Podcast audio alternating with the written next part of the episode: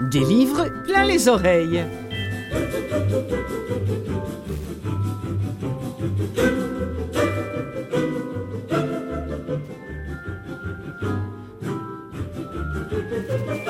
Cette semaine, l'émission, bon, bah d'abord bonjour Clotilde Sey en votre compagnie, et puis bonjour aux auditeurs de CKVL, aux auditeurs de Canalem et à toutes celles et ceux de plus en plus nombreux qui écoutent cette émission euh, qui se consacre au livre audio en balado. Alors cette semaine, je vous disais à l'émission, j'aimerais vous présenter un auteur émérite du Québec et je pèse le poids de mon mot. C'est un type rare, c'est un humaniste, c'est un, c'est un auteur dont les livres nous révèlent à chaque fois une plume qui, à mon sens, mériterait une plus grande considération que celle reçue de la part des médias. Je reçois Luc Mercure, et ça me fait d'autant plus plaisir que depuis des années, et toujours bénévolement, Luc Mercure prête aussi sa voix aux livres audio qui sont destinés plus particulièrement aux personnes qui vivent avec, des difficultés visuelles. Alors pour remercier Luc Mercure de sa fidélité au micro, j'ai décidé une nouvelle fois de saluer son écriture. C'est d'autant plus vrai que trois livres sont maintenant en audio au catalogue de Vues et Voix Livre Audio, lus par lui-même, Veillez Pascal, Le goût du Goncourt et Port de mer.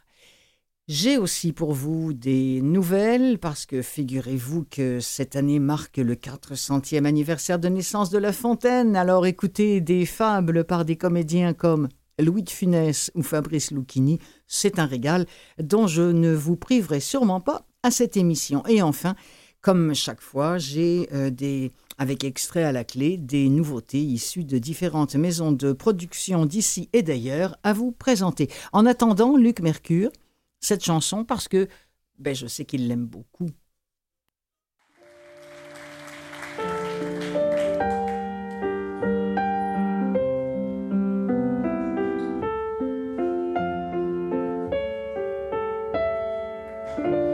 J'aime les gens qui doutent, les gens qui trop écoutent leur cœur se balancer. J'aime les gens qui disent et qui se contredisent et sans se dénoncer. J'aime les gens qui tremblent, que parfois ils nous semblent capables de juger.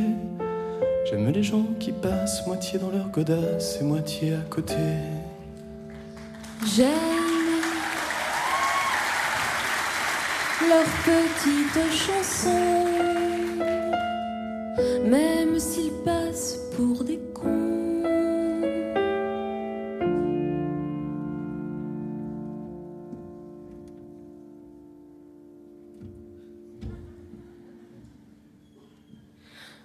J'aime ceux qui paniquent, ceux qui sont pas logiques, enfin pas comme il faut. Ceux qui, avec leur chaîne, pour pas que ça nous gêne, font un bruit de grelot. Ceux qui n'auront pas honte de n'être au bout du compte que des ratés du cœur. Pour n'avoir pas su dire, délivrez-nous du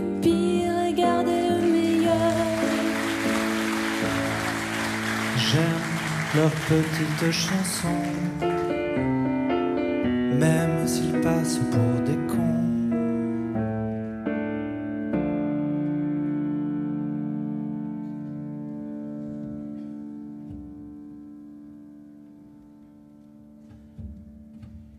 J'aime les gens qui n'osent s'approprier les choses, encore moins les gens ceux qui veulent bien être qu'une simple fenêtre pour les yeux des enfants. Ceux qui sans oriflamme, les daltoniens de l'âme ignorent les couleurs. Ceux qui sont assez poires pour que jamais l'histoire leur rende les honneurs. J'aime leurs petites chansons, même s'ils passent pour des cons. J'aime les gens qui doutent, mais voudraient qu'on leur foute la paix de temps en temps. Qu'on ne les malmène jamais quand ils promènent leurs automnes au printemps. Qu'on leur dise que l'âme fait de plus belles flammes que tous ces tristes culs. Et qu'on les remercie, qu'on leur dise, on leur crie merci d'avoir vécu.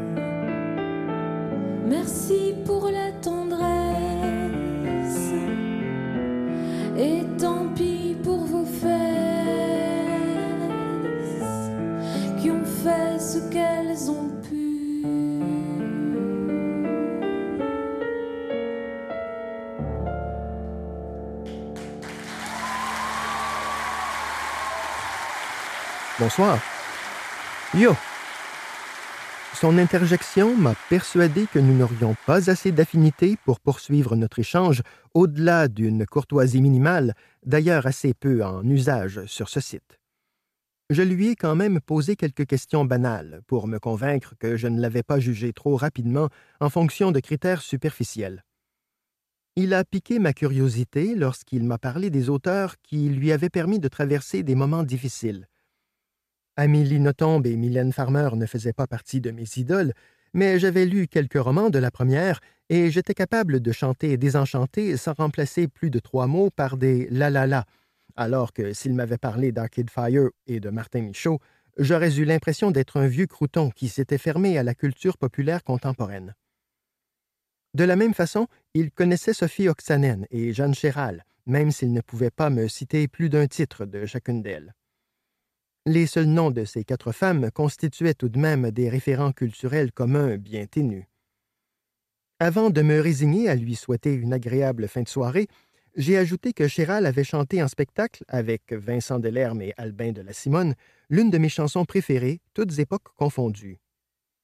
Il est aussitôt allé sur YouTube pour écouter leur interprétation des gens qui doutent d'Anne Sylvestre, et au fur et à mesure que la vidéo se déroulait, il me faisait part de l'émotion grandissante qui montait en lui et qui bientôt l'a submergé. Bonjour Luc Mercure. Bonjour Clotilde. Ben oui, euh, je ne pouvais pas commencer ça autrement qu'avec euh, ces mots merveilleux d'Anne Sylvestre, euh, interprétés, comme vous en parlez d'ailleurs, dans ce livre Veillez Pascal, par Albin de la Simone, Delerme et Jeanne Chéral. Mm-hmm. Difficile de faire autrement. Ben, c'est une chanson qui m'émeut beaucoup. Hmm. Euh, je ne suis pas le, Pascal du roman euh, que j'ai écrit. Je ne suis pas non plus le narrateur sans nom euh, qui, qui raconte son, sa relation avec, avec Pascal. Mais j'ai en commun avec ces deux personnages-là le fait que cette chanson-là d'Anne Sylvestre, beaucoup d'autres chansons d'Anne hmm. Sylvestre là aussi, mais particulièrement celle-là et particulièrement cette, cette interprétation-là m'émeut, me bouleverse. en l'écoutant tout à l'heure dans l'introduction, j'avais les j'avais la, je me disais bon, il faut que je sois capable de parler par toi, Clotilde. je vous imaginais, parce qu'évidemment, on se connaît un petit peu. Et je me disais, oh, il y a une petite larme à l'œil, là, j'en suis convaincu. Luc Mercure, dont moi, je vous connais bien. Oui. Mais il y a peut-être encore beaucoup de gens en ce moment qui nous écoutent et qui ne vous connaissent pas assez. Je voudrais qu'on fasse un petit peu plus connaissance avant de parler de ces trois livres, parce que c'est évidemment pour cela que je vous ai invité. Trois livres qui se retrouvent en audio dans le catalogue euh, Voix, livre audio. Je voudrais d'abord qu'on parle Luc Mercure, l'enseignant, ben, très rapidement, juste pour qu'on vous connaisse mieux. Spécialiste en littérature française. Française et québécoise. En et québécoise. J'ai fait, euh, mon bac et ma maîtrise euh, en, études françaises à l'Université de Montréal. Mm. Et à la fin, en fait, je n'avais pas tout à fait fini ma maîtrise. J'ai été engagé au Collège de Valleyfield où j'ai enseigné pendant 13 ans environ. Euh, donc euh, voilà. Et pourquoi, et pourquoi avoir arrêté l'enseignement? Euh, Parce que j'ai une maladie musculaire dégénérative qui affecte entre hmm. autres les, les muscles qui contrôlent mes yeux hmm. et le releveur de paupières. Ça devenait de plus en plus difficile d'enseigner, de, de, lire. C'est un peu paradoxal que je sois face du bénévolat pour, pour viser voix. Euh, mais ça, je suis capable, euh, à raison de une heure, deux heures, trois heures, là, ça va. Parce que ça, c'était la prochaine étape pour que pour qu'on vous connaisse mieux, le lecteur. Lecteur à voix haute et à voix basse, parce que j'imagine que vous écoutez beaucoup, vous, vous, lisez aussi beaucoup de livres chez vous, mais vous en lisez aussi à haute voix. Ça fait combien de temps maintenant que ben, vous êtes bénévole? J'ai commencé en 2008, donc ça fait ça va faire 13 ans euh, à l'automne. En fait, ça fait 13 ans maintenant. J'ai commencé à l'été 2008. Et, et j'avais demandé à, à, Julien Tardif à un moment donné, qui est le, qui est le coordonnateur de, de tout ça, puis il m'avait dit avec sa façon bien à lui, Luc Mercure, c'est une machine, si. en fait, c'est parce que je, je, je, suis capable de lire, j'ai un débit parfois assez rapide. Là, je me suis fait dire parfois que je lisais trop rapidement, donc j'essaie de ralentir, entre autres pour les livres audio euh, que, que, que je viens d'enregistrer. c'est réussi. Euh, mais, euh, mais oui, je, et, j'ai lu, on m'a attribué parfois des, des briques, là euh, City on Fire, entre autres, qui fait à peu 1000 pages. Euh, j'ai lu ça. Euh, je pense qu'on, comme je venais aussi deux ou trois fois par semaine, ben ça permettait de produire le livre dans les dans les délais requis. Et il y a Luc Mercure, l'auteur.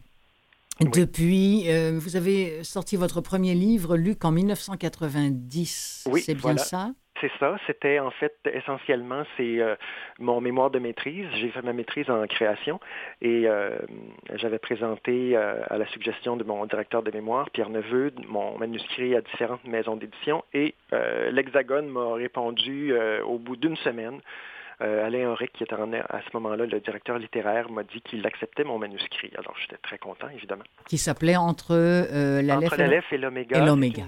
C'est une, sorte de biographie romancée, de, mais très, très romancée de Saint Jean, euh, l'évangéliste. OK.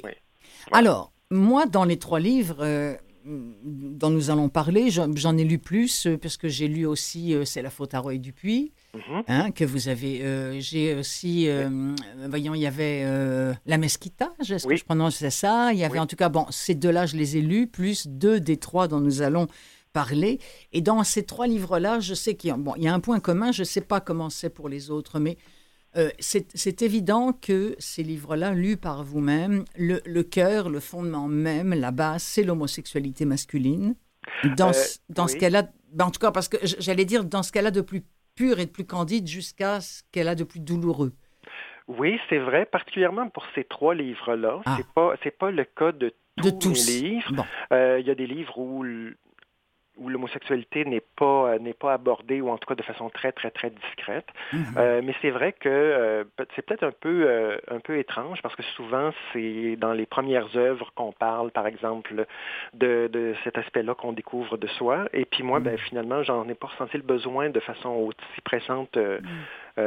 à mes débuts et puis dans mes trois derniers romans, oui effectivement, c'est les ben personnages sont homosexuel, mais c'est une homosexualité qui est qui est comme assumée. Euh, oui, oui. Euh, c'est pas c'est pas des histoires de sortie du placard, non, de révélation. C'est pas du euh, Édouard Louis là, c'est pas. Euh, non, non, c'est ça, c'est ça, exactement. C'est ça, exactement. Alors, on a entendu en tout début d'émission un extrait de Veillée Pascal. Ça, celui-ci, il est sorti en 2016. C'est sûr que là, euh, quand je vois euh, le résumé, un professeur à la retraite qui sait prendre un jeune homme en détresse, peut-il vraiment aider celui qu'il voudrait aimer? Et, Bon. Puis ça, c'est pas vous, ça. Remarquez, on s'en fout un peu parce que ça donne un bon bouquin, puis c'est ça qui est le principal. Mais euh, mettons qu'on ben, C'est-à-dire qu'on s'en fout, on s'en fout un peu, c'est vrai, mais je pense qu'il y a une espèce de curiosité chez les lecteurs. surtout quand un roman est écrit à la première personne, on a toujours tendance à, à, associer le narrateur à l'auteur. Quand, quand, je dis qu'on s'en fout, entendez-moi bien. Je ne dis pas qu'on jette ça comme ça euh, aux poubelles. Ce que, ce que je voulais dire, c'est que c'est pas le c'est pas ce qui est primordial pour aimer ou pas un livre. C'est-à-dire que de toute façon, il y a ces protagonistes là, bon que ce soit vous, pas vous après. Euh. Oui, mais je dirais que dans Veiller Pascal, il y a peut-être 10% c'est difficile de mettre un pourcentage, mais il n'y a pas plus que 10 ou 15 de, ah des faits qui sont racontés qui sont inspirés de ma vie, là, ah. qui sont des choses que j'ai vécues. Euh, je dirais que peut-être c'est le début de chacune des deux premières parties où c'est plus mm. proche de quelque chose que j'avais vécu, mais jamais je me serais lancé dans une relation avec euh, un personnage aussi torturé, tordu que, que le Pascal de ce mm. roman-là. Mm-hmm, mon narrateur, lui, décide euh, de, poursuivre la relation. Si j'avais raconté euh, mon expérience avec euh, celui qui m'a inspiré, Pascal, ben, il n'y aurait pas eu de roman parce que ça s'est arrêté au bout de, d'une, rencontre hmm. seulement. Donc, j'ai imaginé en fait ce que peut-être ce qu'aurait été la relation si j'avais poursuivi les contacts avec personnage-là. Euh, en préparant l'émission, je suis tombée sur les mots d'un lecteur euh, sur un site qui est consacré à des, à des bouquins, Babelio pour ne pas le nommer, et, et, le lecteur a écrit Si vous ressentez la moindre impression de vivre un début de manipulation dans une relation, lisez ce roman, vous comprendrez que ce n'était que la pointe d'un iceberg. Aïe, aïe, ah, il va en baver à ce point-là, ce professeur oui, à la oui, retraite? Oui, oui, oui, oui. C'est, c'est, euh, le narrateur est un peu naïf, plus naïf, je pense, que je le suis euh, moi-même. D'ailleurs, c'est pour, pour, pour cette raison-là qu'il y a un roman. Euh, et le, le, le, le, Pascal en question, auquel le narrateur s'attache, euh, est plus pervers, plus tordu probablement que, que celui dont je me suis inspiré, mm-hmm, là, que, que, mm-hmm, finalement, mm-hmm, j'ai pas vraiment connu. Euh, mais oui, c'est vrai que c'est une histoire de manipulation. Au début d'une relation, on connaît pas l'autre, euh, on sait pas à quoi s'attendre. Euh, quand quelqu'un nous, nous passe des commentaires un peu étonnants, on se dit, ben, on peut-être qu'on comprend pas le contexte, euh, euh, on va lui donner une chance et bon, euh, finalement, on s'attache et puis parfois, ben, l'attachement est si fort que on est prêt à endurer trop longtemps des, des, relations qui sont malsaines. Mm-hmm. Alors parlons, oui, oui, oui, non, mais tout à fait. Et puis parlons de relations malsaines. alors là, on tombe dans Port de Mer. Oui. Alors celui-ci est arrivé avant, hein, en 2014, et le, le, livre débute par ces mots qu'il fallait quand même oser. J'ai hâte de te péter la gueule. Bon. Aïe aïe. Oui. Aïe aïe. Alors on est en mai 1983. Évidemment, port de mer, on parle bien de la tour d'habitation hein, qui est euh, près du métro Longueuil. On n'est pas du tout euh, au bord de l'océan avec euh, des vagues qui vous lèchent les pieds. Non. on le... Non, mais c'est pour situer un petit peu les gens qui sont peut-être pas de Montréal et qui connaissent peut-être mal. Ça, on parle vraiment d'une tour d'habitation. En fait, il y en a d'ailleurs plusieurs. Mhm. Et c'est là que se situe euh, ce qui va donner la, la, prémisse à ce, à ce bouquin, et, écrit euh, ben, de façon assez crue. Hein. Oui. c'est un récit, c'est ça. C'est d'abord, c'est d'abord le, le, récit d'un viol et les six mois qui, qui suivent hmm. le, ce viol-là. Et le viol euh, est réglé, je dirais, dans les premières, dès les premières pages, dans le premier chapitre. C'est l'objet du premier chapitre. C'est quelques pages seulement. Et je voulais pas, euh, je voulais pas rendre ça plus macabre ou plus euh, mm. sordide que ça l'était vraiment. Et je me suis intéressé beaucoup plus aux effets euh, pernicieux que ce viol-là peut avoir sur la psyché du, du jeune homme, mm. qui n'en parle pas parce qu'il a honte, comme beaucoup de victimes de viol, mm. et qui, qui ne sait pas trop comment le dire, qui ne le dit pas, même à ses proches. Ils sont pris avec leurs problèmes, sa mère, sa meilleure amie, des copains, et finalement, ça le ronge de l'intérieur, même si il laissait ou peut-être parce qu'il essaie par tous les moyens de, simuler ce qui lui est arrivé. Et puis, ben, à la fin du roman, je dévoilerai pas la conclusion, mais ça lui revient en plein visage. Oui, oui, oui, oui. oui.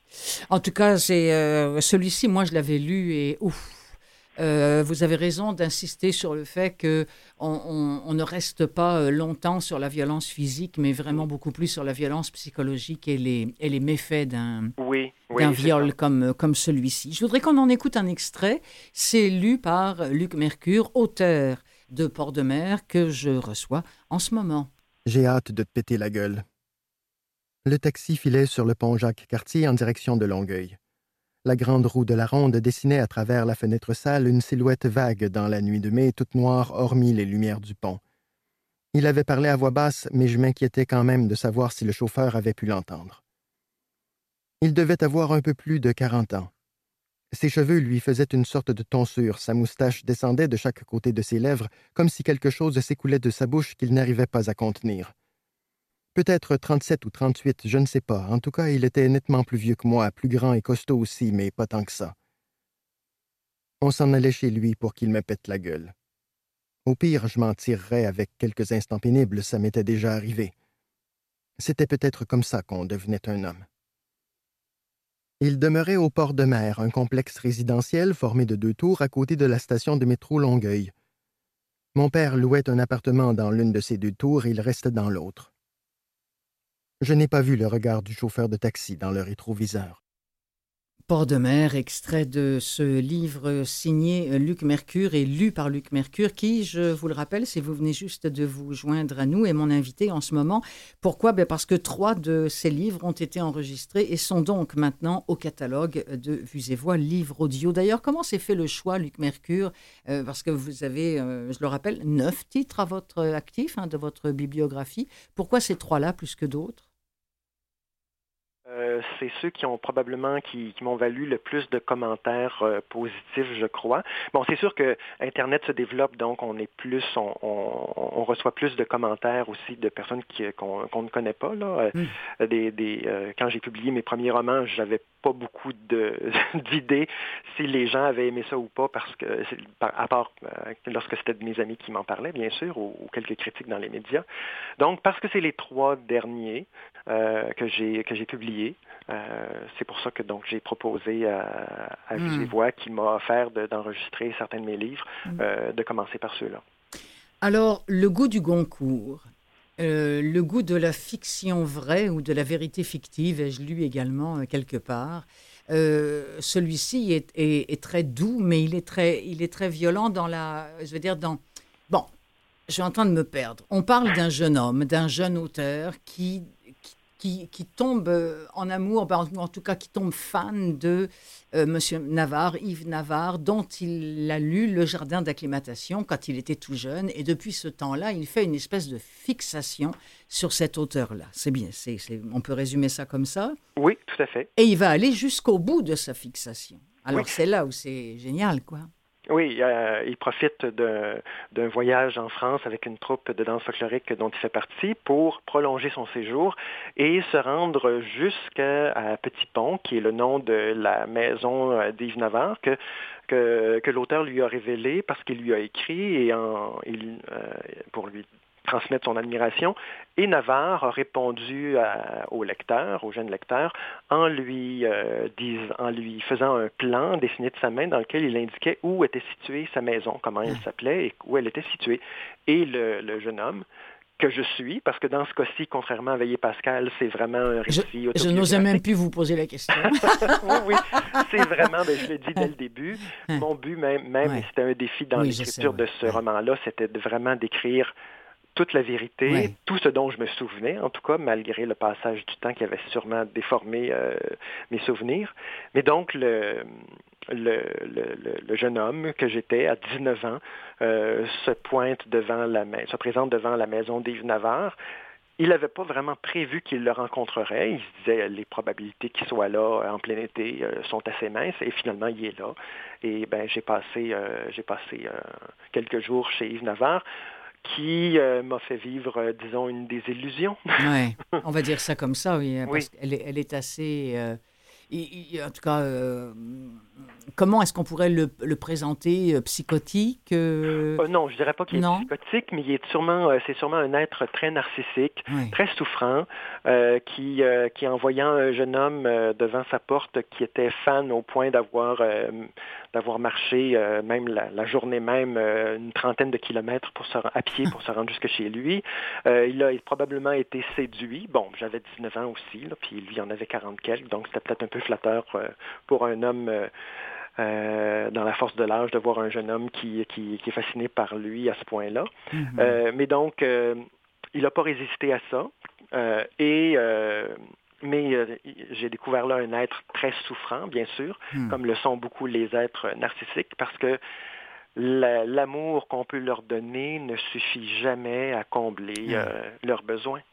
Aimez-moi, aimez-moi, aimez-moi, et j'en veux, plus, j'en veux plus, j'en veux plus. Et, l'autre n'existe qu'en fonction de ce besoin d'amour-là de l'autre, de hmm. qui, qui l'éprouve. Il faudrait peut-être rappeler quel était le thème, parce que je trouve qu'il est bouleversant, euh, du livre Le Jardin d'acclimatation, parce qu'il est question là, hein, enfin allez-y, je, vous laisse euh, raconter. oui, alors c'est le, premier, le premier roman que, que j'ai lu d'Yves Navarre, que ma mère m'avait offert, et euh, dans lequel Yves Navarre s'inspire un peu d'une chose qu'il a, a failli vivre.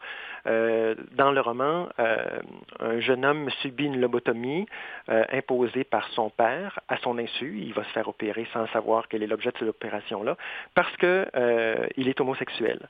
Et le père, donc, de ce jeune homosexuel-là, ne veut pas que ça crée un scandale. On est à ce moment-là dans les années, dans les années 60. Et il veut donc, euh, il veut pas que son vive, que hmm. son fils vive, euh, son homosexualité, hmm. au cas où ça euh, entacherait sa carrière politique. Hmm. C'est assez atroce. Oui, oui, oui, effectivement. Et évidemment, la lobotomie entraîne une perte de, ses facultés intellectuelles considérables. Et le roman se déroule des années plus tard, alors que des secrets de famille euh, ressortent, là, euh, comme c'est souvent le cas d'ailleurs dans les romans des 19 heures. Alors, je m'aperçois qu'on n'a même pas cité le titre de votre livre à vous, c'est Le goût du Goncourt, puisqu'il a, il avait obtenu le, le, Goncourt avec quel livre euh? Avec le Jardin d'acclimatation. Avec le Jardin d'acclimatation, c'est ça. Et nous en avons également un extrait lu par vous-même, Luc Mercure. On écoute ça. Tout commence le 24 décembre 1980. Ma mère m'offre ce soir-là le Jardin d'acclimatation livre d'un auteur dont le nom ne me dit rien. Voyant mon regard perplexe, elle me précise qu'Yves Navarre vient de recevoir le Goncourt pour ce roman dont le sujet me revient alors en mémoire. Ah oui, c'est l'histoire d'un jeune homme auquel son père a fait subir une lobotomie parce qu'il était homosexuel. Je comprends instantanément le sens de ce cadeau. Ma mère me signifie que mon orientation sexuelle, dont je l'ai informée peu de temps auparavant, ne l'affecte pas. Au contraire, elle m'encourage à l'assumer pleinement, comme cet auteur qui en a fait le sujet de ce roman. De tous les romans qu'il a écrits jusqu'alors, découvrirai-je par la suite. On lui reprochera longtemps, d'ailleurs, d'être l'écrivain d'un seul thème. Me montrant ainsi qu'homosexualité et accomplissement de soi ne sont nullement incompatibles. J'entends aussi en écho, dans le sujet de ce livre, ma propre relation avec mon père. Ce dernier a quitté ma mère deux ans plus tôt. Je le vois quatre ou cinq fois par an, par convenance. Il ignore que j'aime les hommes, mais, même s'il le savait, je ne conçois pas qu'il réagirait aussi violemment qu'Henri Prouillant, le père tyrannique du jardin d'acclimatation. Luc Mercure, lisant un extrait de son livre Le goût du Goncourt. Euh, ça vous a fait plaisir de pouvoir enregistrer ces, ces livres-là? C'est vraiment un plus dans votre carrière Luc euh, Mercure? Ça m'a fait, ça fait plaisir, oui, euh, mais ça m'a stressé beaucoup, ah! beaucoup, plus que lorsque je lis les livres d'autres auteurs.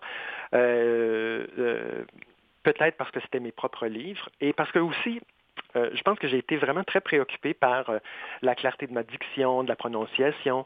je ne suis pas un acteur de formation.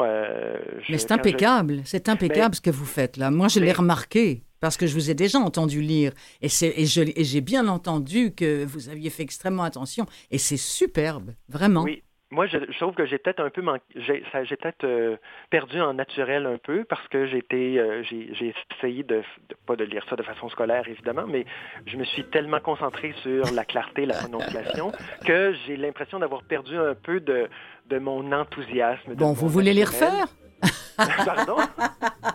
Je dis, est-ce que vous voulez les refaire?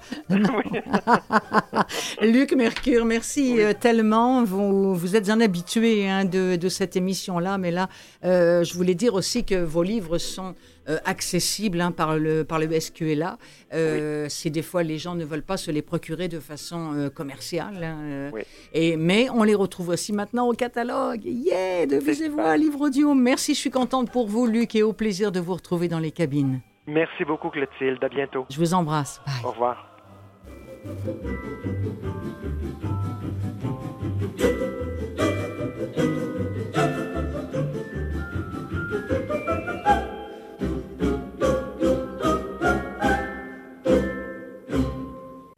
Des livres plein les oreilles, seconde partie.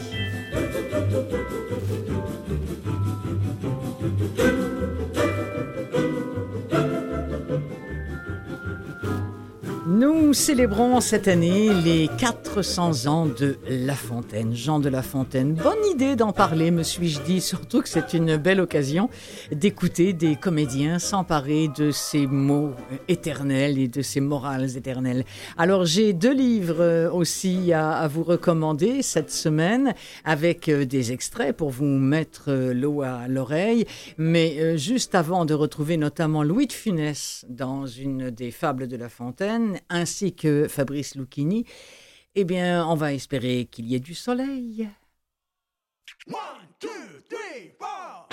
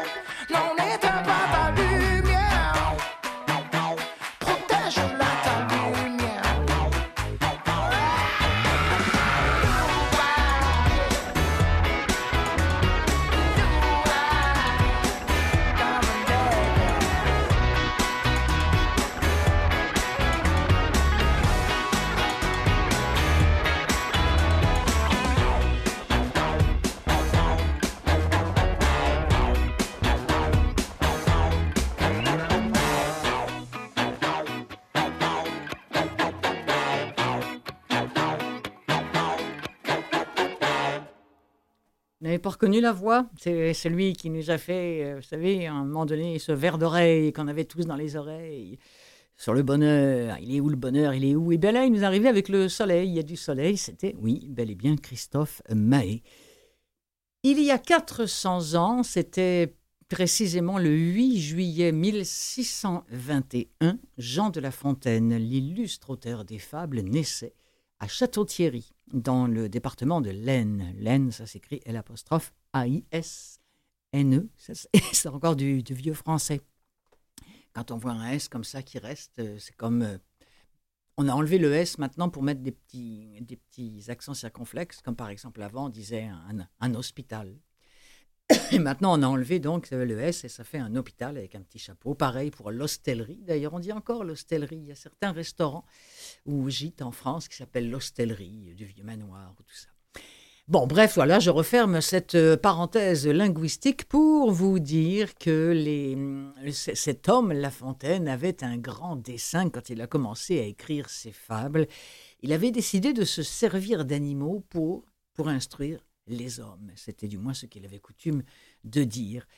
Inutile de préciser que les fables de La Fontaine, c'est une œuvre maintenant passée à la postérité depuis à peu près 400 ans, puisqu'il a commencé à écrire ça quand même euh, assez jeune. Il a commencé entre, à partir de 1668, bah quoi qu'il n'était pas si jeune que ça, il avait déjà quand même 45, 46 ans, le bonhomme. Il a fini ça en 1694. Rappelons que tout cela est écrit en vers, que tout ça met en scène des animaux qui sont doués de paroles et contiennent une morale au début ou à la fin. Le premier recueil des fables, parce qu'il y en a plusieurs, a été dédié au dauphin du roi, ce qui est bien révélateur de son intention pédagogique. Le deuxième recueil des fables a été publié en 1678. Il a été dédié à Madame de Montespan. Qui était Madame de Montespan? Eh bien, c'était la maîtresse du roi à l'époque. Et le dernier recueil fut dédié, quant à lui, au duc de Bourgogne, qui était le petit-fils du roi, et il a été publié en 1694. Si, par hasard, euh, vous, euh, vous reprenez l'avion dans les mois à venir ou dans l'année qui vient, si ce fichu virus veut bien, veut bien nous foutre la paix, eh bien, et si vous êtes passionné par Jean de La Fontaine, il faut savoir que le musée Jean de La Fontaine a rouvert ses portes le 19 mai dernier et ça se trouve au château Thierry, où il est né en France, donc je vous le disais, dans le département de l'Aisne. En faisant des recherches dans le domaine du livre audio, alors là, il y en a plein, plein, plein. Si vous faites livre audio Fable de La Fontaine, simplement, euh, vous allez en trouver des, gratuits, des à vendre, des... Bon, mais il y en a, il y a du très, très mauvais et il y a du très, très bon et il y a du nouveau. D'abord, moi, dans le, dans le très bon, c'est pas vraiment un livre audio, mais vous pouvez écouter ça comme bon vous semble sur YouTube. Alors, c'est toujours bien du texte audio. J'ai découvert que la plus, beaucoup de fables de La Fontaine avaient été enregistrées par Louis de Funès. Et c'est De Funès qui fait du De Funès. Alors, on va commencer par entendre une fable de Louis de Funès et on, on va enchaîner avec Fabrice Lucchini qui va lui aussi nous dire une fable euh, qu'il a choisie. Et juste après, je reviendrai sur une nouveauté de chez Gallimard. Euh, écoutez lire.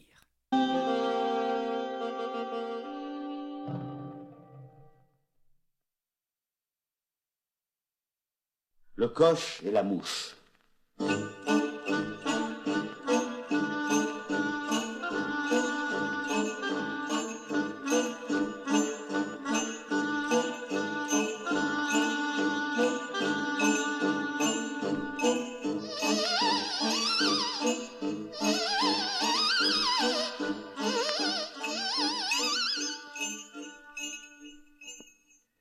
Dans un chemin montant, sablonneux, malaisé, et de tous les côtés au soleil exposé, six forts chevaux tiraient un coche.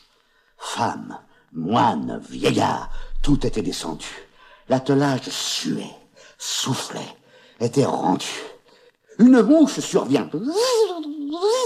Et des chevaux s'approchent, prétend les animer par son bourdonnement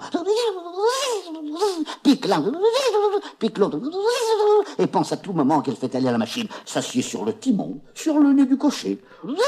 Aussitôt que le char chemine et qu'elle voit les gens marcher, elle s'en attribue uniquement la gloire. Va, viens, fais l'empresser. Il semble que ce soit un sergent de bataille, allant en chaque endroit faire avancer ses gens et attirer la victoire. La mouche, en ce commun besoin, se plaint qu'elle agit seule et qu'elle a tout le soin, qu'aucun aide aux chevaux à se tirer d'affaire. Le moine disait son bréviaire. Il prenait bien son temps. Une femme chantait. C'était bien de chansons qu'à il s'agissait. Dame Mouche, on va chanter à leurs oreilles. Et fait sans sottise pareil. Après bien du travail, le coche arrive au haut. Respirons maintenant, dit la mouche aussitôt. Ah, j'ai tant fait que nos gens sont enfin dans la plaine.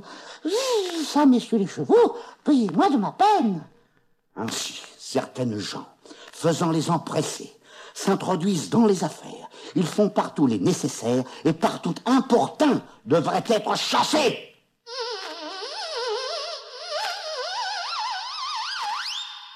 Tout part d'une idée de, de, La Fontaine de l'impossibilité de se confronter au pouvoir. Il paraît que même historiquement, et ça vous allez m'éclairer, La Fontaine avait un culot immense, puisqu'il va écrire une fable qui, va, illustrer le, le, le sentiment, l'argument qui est on ne peut pas atteindre les hommes de pouvoir. Je vais vous en donner la preuve, Alain.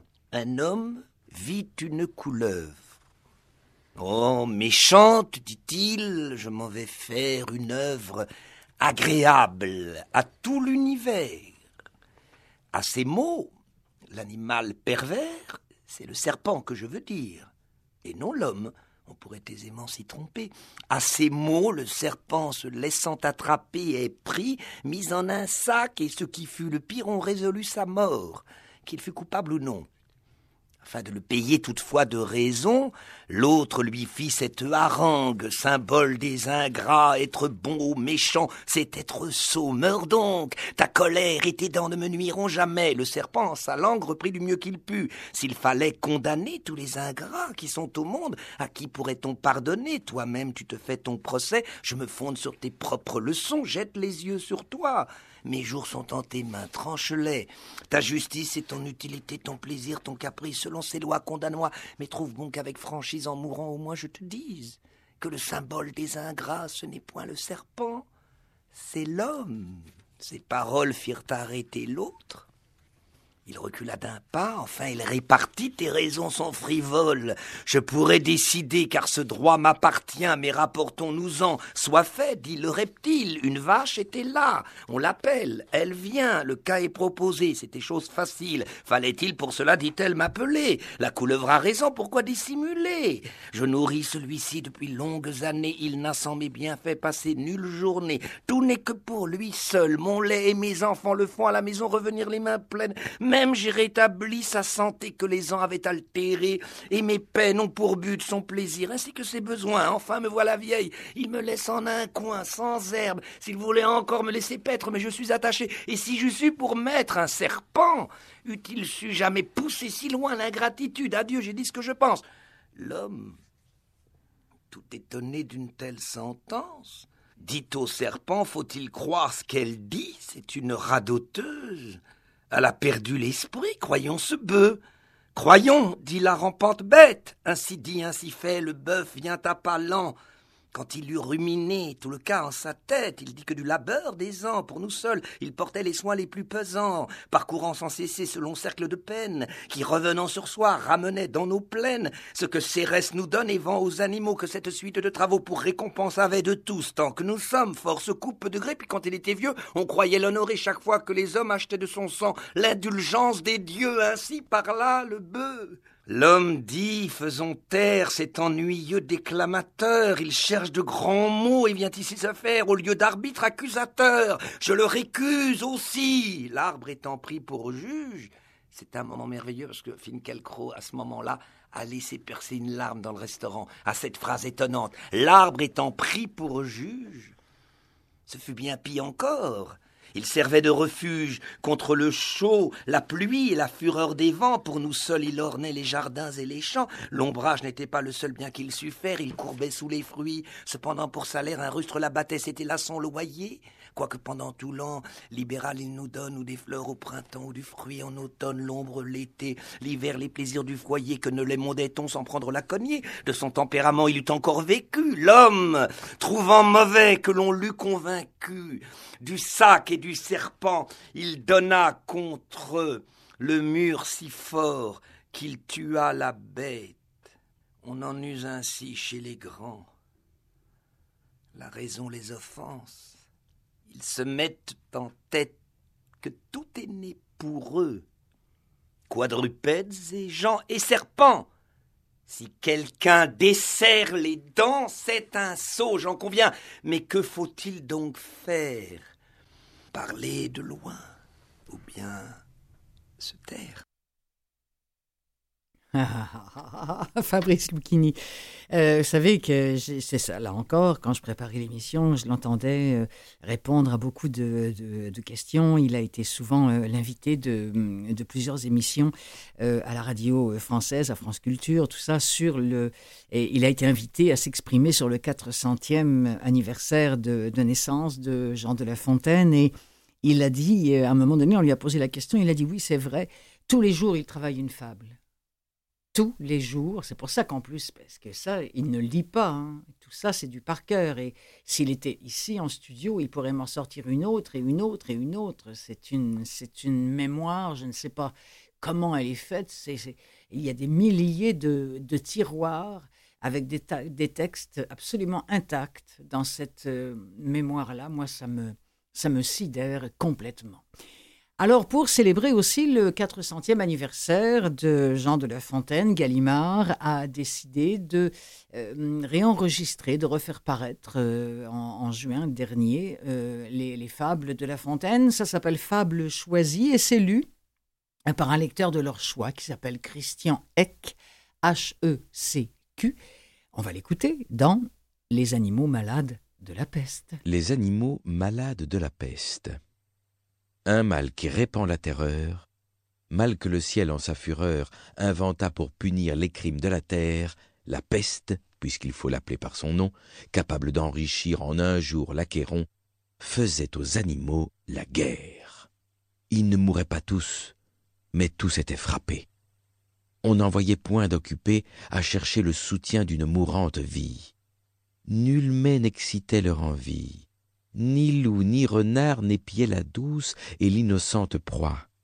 Les tourterelles se fuyaient, plus d'amour, partant plus de joie. Le lion tint conseil et dit Mes chers amis, je crois que le ciel a permis pour nos péchés cette infortune. Que le plus coupable de nous se sacrifie au trait du céleste courroux. Peut-être il obtiendra la guérison commune. L'histoire nous apprend quand de tels accidents ont fait de pareils dévouements. Ne nous flattons donc point. Voyons sans indulgence l'état de notre conscience.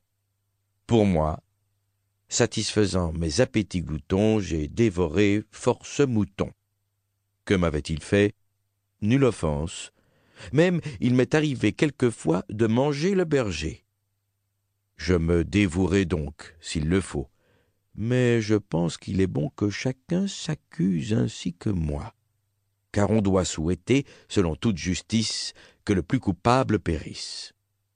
Sire, dit le renard, vous êtes trop bon roi. Vos scrupules font voir trop de délicatesse. Eh bien, mangez mouton, canaille sotte espèce, est-ce un péché? Non, non. Vous leur fîtes, Seigneur, en les croquant, beaucoup d'honneur. Et quant au berger, l'on peut dire qu'il était digne de tout mot, étant de ces gens-là qui, sur les animaux, se font un chimérique empire. Ainsi, dit le renard, est flatteur d'applaudir. On n'osa trop approfondir du tigre ni de l'ours ni des autres puissances les moins pardonnables offenses. Tous les gens querelleurs jusqu'au simple matin, au dire de chacun, étaient de petits saints. L'âne vint à son tour et dit J'ai souvenance qu'en un pré de moine passant, la faim, l'occasion, l'herbe tendre, et je pense quelque diable aussi me poussant, je tondis de ce pré la largeur de ma langue. Je n'en avais nul droit, puisqu'il faut parler net. À ces mots, on cria haro sur le baudet. Un loup quelque peu clair, prouva par sa harangue qu'il fallait dévouer ce maudit animal, ce pelé, ce galeux, d'où venait tout leur mal. Sa pécadille fut jugée incapendable. Manger l'herbe d'autrui, quel crime abominable Rien que la mort n'était capable d'expier son forfait. On le lui fit bien voir. Selon que vous serez puissant ou misérable, les jugements de cour vous rendront blanc ou noir.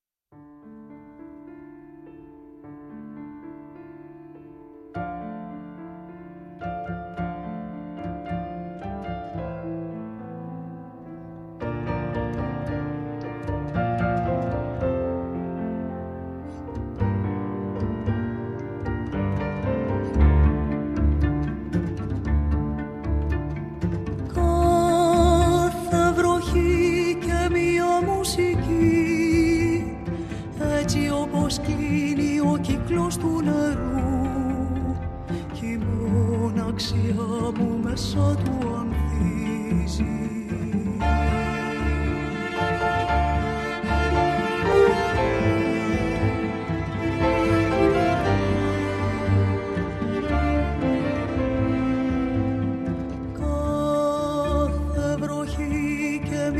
Μουσική. Έτσι όπως κλείνει ο κύκλος του νερού.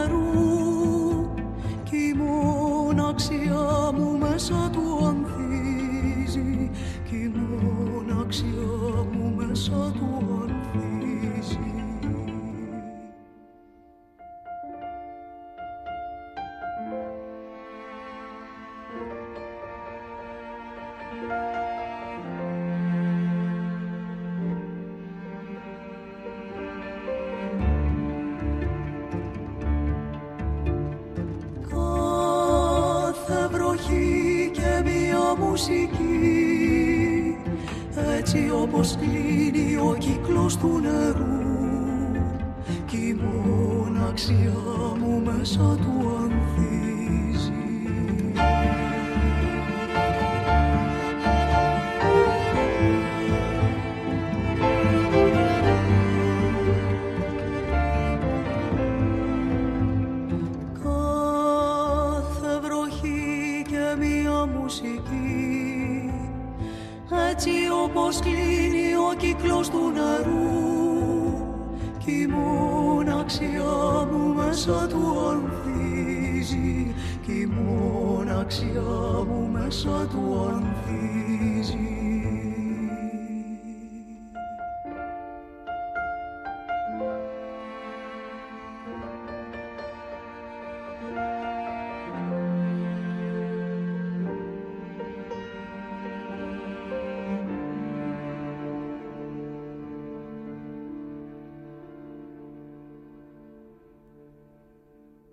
des livres plein les oreilles, j'ai voulu me souvenir d'Angélique Ionatos, cette femme partie à 67 ans euh, d'une longue maladie. Nous a-t-on dit voix grave, euh, venue de Grèce, où sa famille a dû fuir le régime des colonels quand elle était petite. Euh, Angélique Ionatos qui a vécu en Belgique et finalement près de Paris, où elle est d'ailleurs décédée. C'est quelqu'un qui était très impliqué notamment au théâtre de Sartrouville, près de Paris. C'est une véritable institution culturelle qui est, qui est très appréciée par les amateurs de théâtre, euh, de ceux qui aiment les pièces qui sortent des sentiers battus. Euh, elle chantait du Mikis Theodorakis comme personne, c'est d'ailleurs ce qu'on vient d'entendre, un extrait de l'album Mia Thalassa qui a énormément tourné, chez vous aussi peut-être, en tout cas chez moi aussi. Et Angélique Ionatos qui pouvait sans accent chanter aussi bien en espagnol en grec, bien sûr, sa langue maternelle, et en français. Personnellement, c'est une voix qui va me manquer. Une chance qu'il nous reste euh, les enregistrements.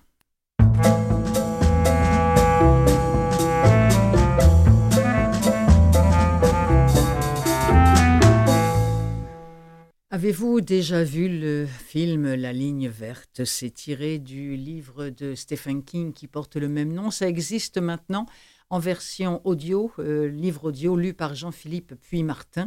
Nous sommes dans un pénitencier de Louisiane où sont détenus des condamnés à mort et tout change à l'arrivée d'un colosse nommé John Café, condamné pour le viol et le meurtre de, de deux petites filles, meurtre qu'il n'a pas connu, il sera pourtant exécuté.